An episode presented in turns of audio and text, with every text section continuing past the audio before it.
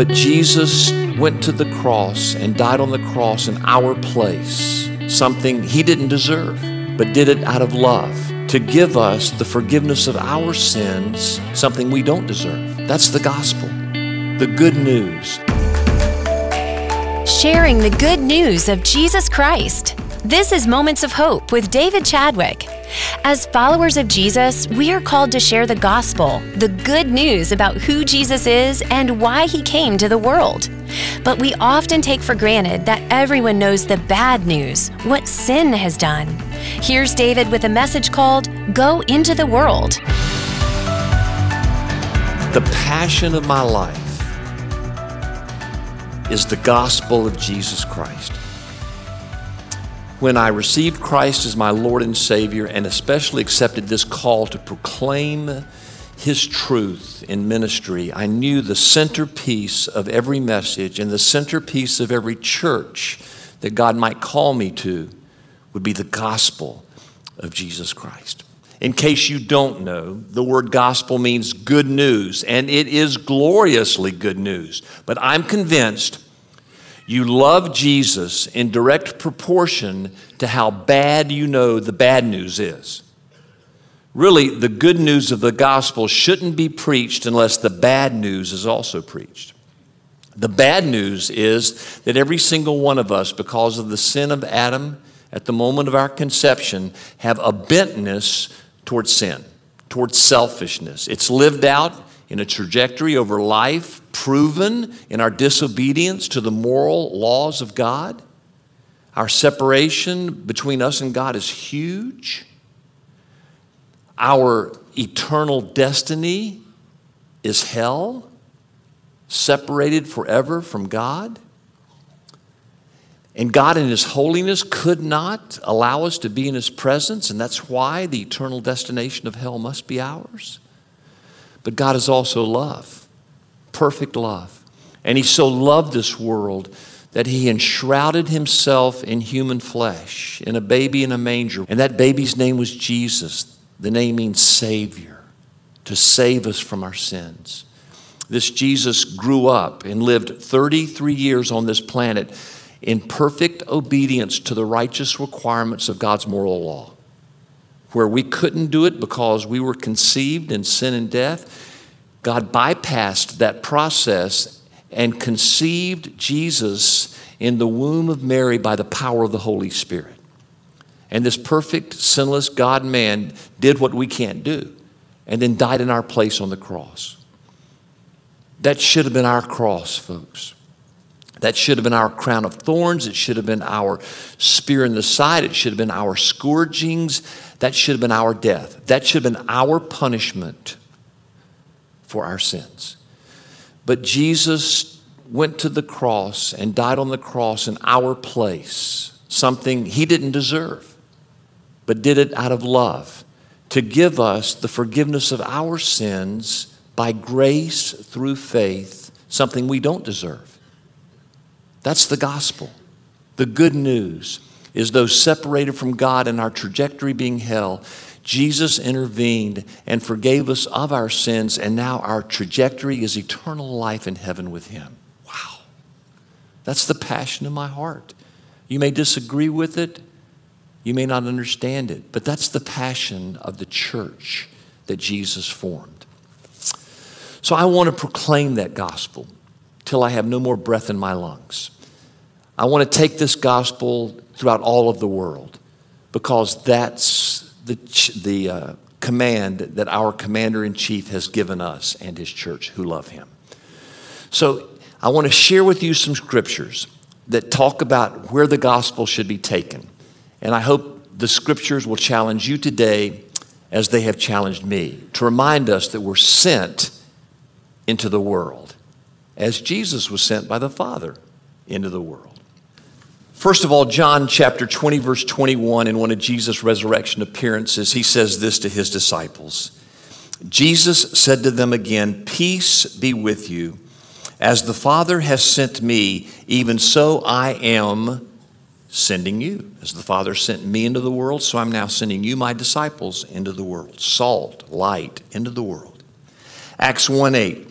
But you will receive power when the Holy Spirit has come upon you, and you will be my witnesses in Jerusalem, in all Judea, Samaria, and what's the last part? To the end of the earth. Hmm.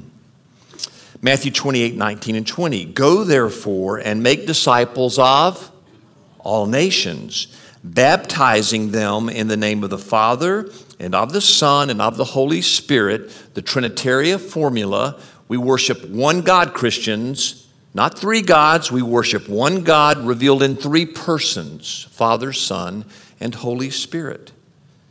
Teaching them to observe all that I have commanded you. And behold, I am with you always to the end of the age. And then Paul, in his letter to the Roman church in Romans 15, verses 14 through 24, writes these extraordinary words. Listen.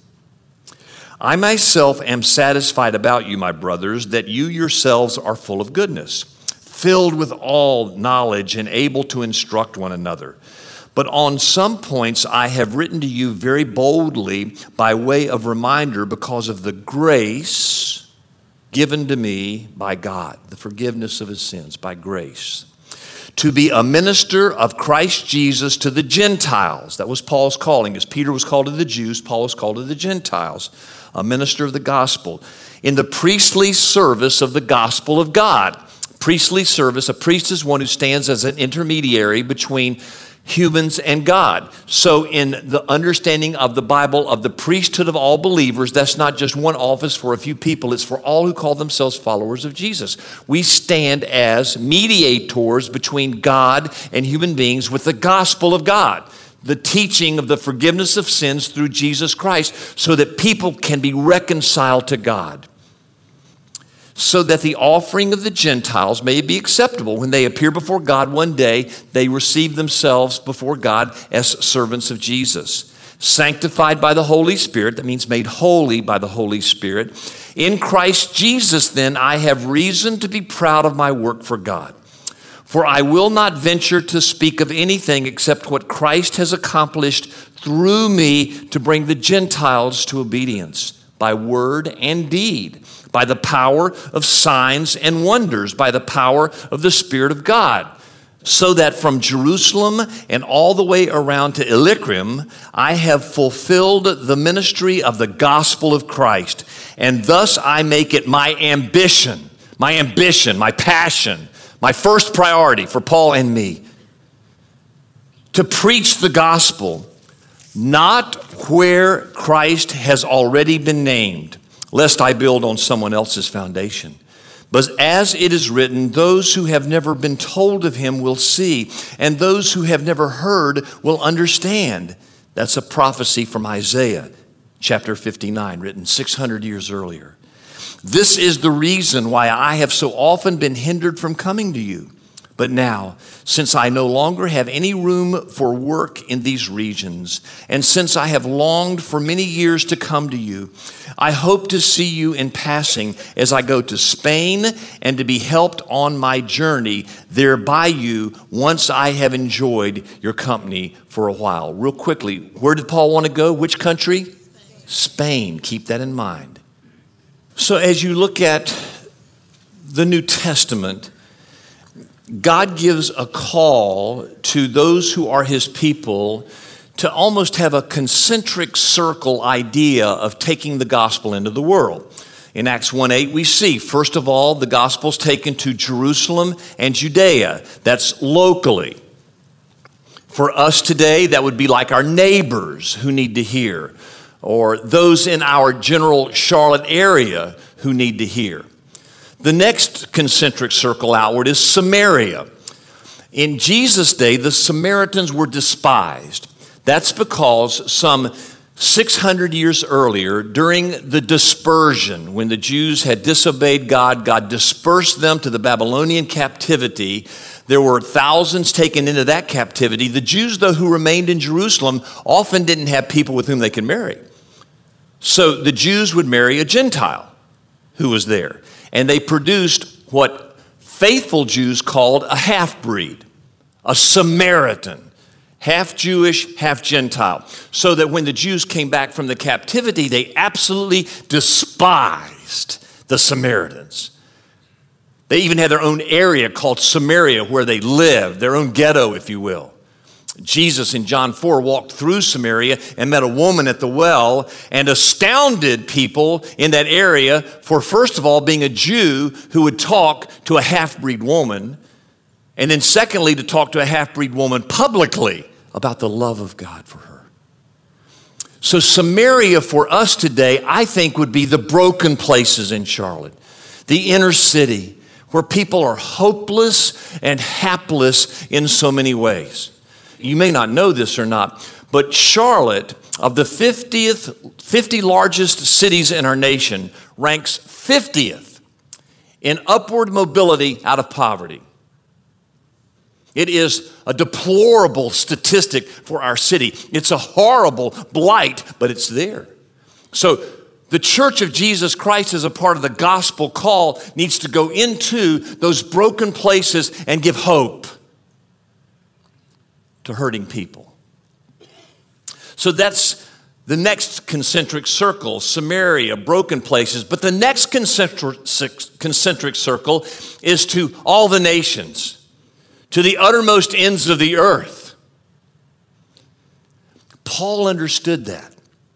That's why when he wrote this letter to the Romans, he talks about his ambition is to preach the gospel, but then he talks about coming through Rome and asking them to send him a sending church to what country?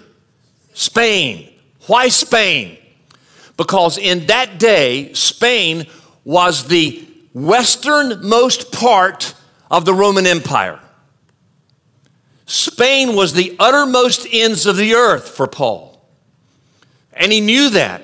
So he says to the Roman Christians, I've not been able to come to you because I've been busy planting churches throughout the Roman Empire in key cities where they would be like radioisotopes and bubble outward to preach the gospel to the regions surrounding those major cities. But the time has now come for me to come to you in Rome and have you send me to Spain, to the uttermost ends of the earth, because my ambition, my passion is the gospel of Jesus Christ.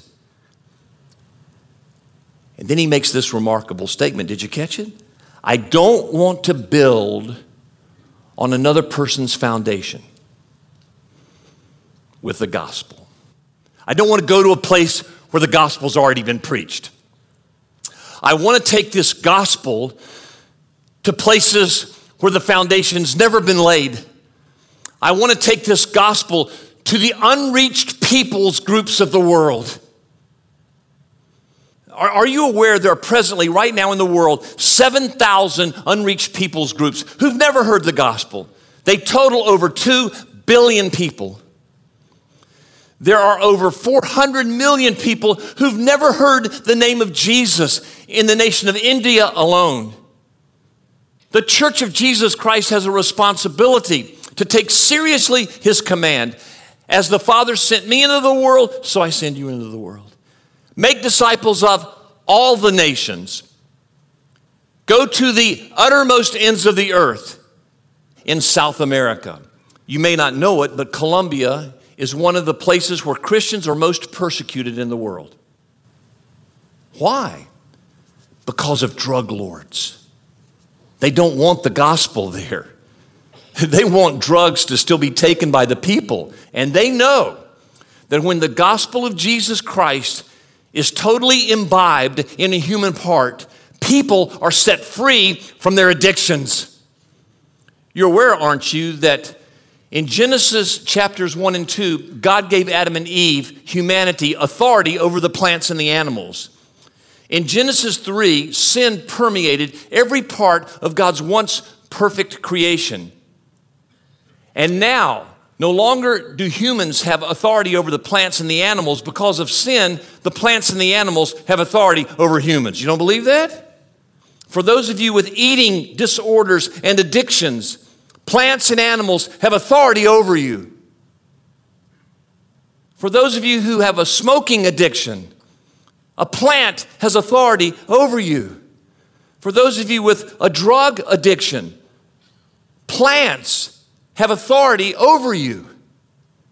There's an inversion of God's original intent in creation. Now, dear friends, the only thing I've ever learned about how to be free from addictions is rooted in this reality. The only way you'll ever be free from an addiction that controls your life is to love something more than you love the addiction.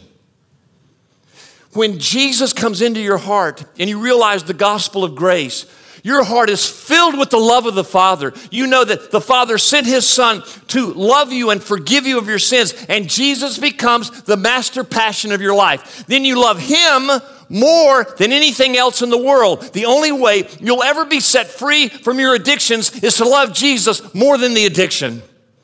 And then over time, his love consumes your heart, and slowly but surely the addiction loses its grip upon you. The gospel commands us to go into all the world, all the nations, especially places where there's not yet been built a foundation. It's not optional, folks. Our commander in chief said, Go. We must go. As he sent his son, so he sends us into the world as salt and light into the world. Marilyn once had a friend who said to her, You know, I have a Christian hairdresser, I have a Christian person who looks after my car, we go to a Christian school, and we like our lives that way. Marilyn and I have scratched our head every day since. How can a person who calls him or herself a totally devoted follower of Jesus basically commit oneself to a holy huddle lifestyle, removing oneself from the world and never taking seriously the whole command to go. First Jerusalem, Judea, Samaria, and the uttermost ends of the earth. It's a command. We've got to go. The question is, what about you? Where God, may God be sending you? To your neighbor, for sure. To the broken and poor in Charlotte, yeah. But what about the world? Where's your heart for the world? It's not optional for followers of Jesus. You're listening to Moments of Hope with David Chadwick. Thanks for listening. Coming up, David joins me in the studio for a conversation about this morning's e devotion. We'll be right back. This is the Ministry Minute, focusing on ministries that have a positive impact on our community. I'm Mark McManus, and here is Jim Noble with the Dream Center Charlotte. Hello, my name is Jim Noble with the Charlotte Mecklenburg Dream Center.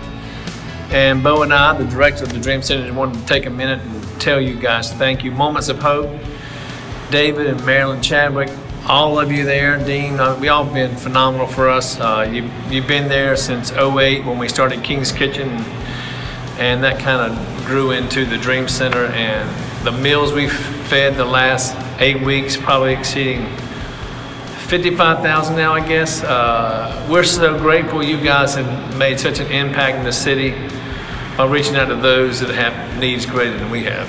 And uh, what do you think, Bo?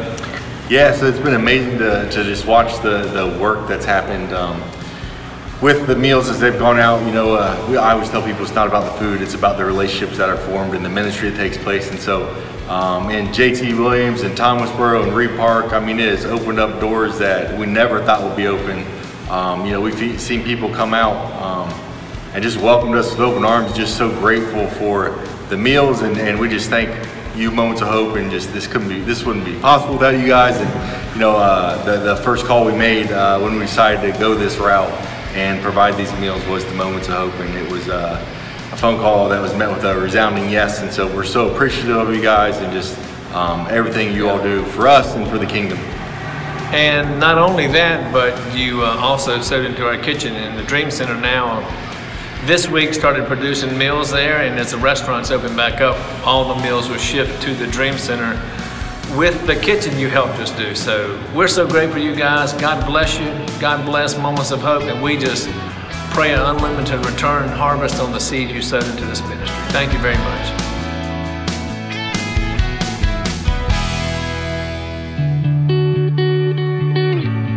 I'm Jen Houston. Thanks for listening today. Joining me in the studio is our pastor, David Chadwick. David, thank you so much for joining us. Hi, Jen. Great to be with you too. Well, David, in this morning's e devotions, you gave us a leadership tip that can apply to many relationships in life. You said to correct the behavior, not the person. I'd love to hear more on this. Well, I learned this one from my college basketball coach, Dean Smith. Uh, he actually would bring this up often with us because whenever we would make a mistake, those of us who wanted playing time would then feel awful about it. But he would always just correct what we did wrong. He would never tell us that you're a bad basketball player. Mm. And I thought that understanding would really be something that would help me as a father and as a person with other friendships and relationships throughout life, and it really, really has. But this is especially a good parenting tip, I think, that mm-hmm. when your kids mess up, and they will most assuredly mess up, correct their behavior, not who they are as a person. Say to them what you did was wrong. Don't say to them you are wrong mm. because you don't want that shame to be placed on them. You just want to correct the behavior, but always let them know they are a beloved child. They have your name, they're a part of your family, and that will never change. They'll always be beloved by you. That's so good. Do you have a story? I think you shared something with me oh, recently. I Not did. to throw you under the bus, no, but it's a good I made story. This mistake, and here I am as an adult father with an adult child, and I made this mistake. Our son Michael competed at the United States 2021 Olympic trials in swimming, and he just barely missed it. Usually, in his swimming acumen, his morning swims were not as good as his evening swims. Well, in one of his events, he swam a really great morning swim, but he didn't swim as well in the evening evening, and that was more unusual for him. So that evening, as he had not qualified for the Olympics, I just said to him, Gosh, Michael, I couldn't understand why your evening swim wasn't faster than your morning swim. And he just looked at me and shrugged and said, Dad, I don't know. I, I just don't know what happened. And then suddenly the Lord whomped me on the side of the head and helped me remember that I had broken this very thing I'm talking about right now. I tried to get involved in his behavior, but also suggested that he had done wrong. Mm. And when the Lord convicted me of that later that night, I went back to him and I said, Son, I'm so sorry. I didn't mean to do that. I, I was just trying to help you understand what went wrong. And he was so great with me. He said, Dad, that's just fine. But it was a good reminder to me that when you're with your children, you are not their coach, mm. you're their dad, and you're not to correct who they are, you're just to correct their behavior. It's always the best way to live. I think that's so good because you don't want their identity to be associated with being a bad person, right. but just correcting their behavior slowly and gently as a good father would. And our good father does with us. Yeah. He never taints our identity. In fact, he builds us up from our identity. Absolutely, Jen. And everything in our culture is performance based. Mm-hmm. Everything. We are rewarded by job performance or by success success, we our identity is related to our performance. That's not true with God. Mm-hmm. Our identity is just because He loves us and because of what Jesus did on the cross. And then we perform out of that to do as best we can. But the identity is solid, forever fixed, and we are loved by God no matter how we perform. In fact, here's the difference between the Christian faith and all other faiths. In all other faith, it is, I perform, so I'll be accepted. With the Christian faith, it is, I'm accepted, therefore I perform. Wow, this is so good today. Thank you so much, David. Everyone, if you'd like to receive these daily e blasts from me, go to momentsofhopechurch.org. You can subscribe there free of charge every morning in your inbox at 7 a.m. from my heart to yours to give you a moment of hope. This has been Moments of Hope with David Chadwick, Senior Pastor of Moments of Hope Church. We would love to have you join us for worship this Sunday morning. We meet at Providence Day School, located at 5800 Sardis Road in South Charlotte at 10 a.m. You can find more information on our website, momentsofhopechurch.org. Again, come join us Sunday morning at 10 a.m. at Providence Day School, located at 5800 Sardis Road in South Charlotte. Our web address is momentsofhopechurch.org. For David and the entire Moments of Hope Church staff, this is Jen Houston, encouraging you to enjoy time with family and friends this summer.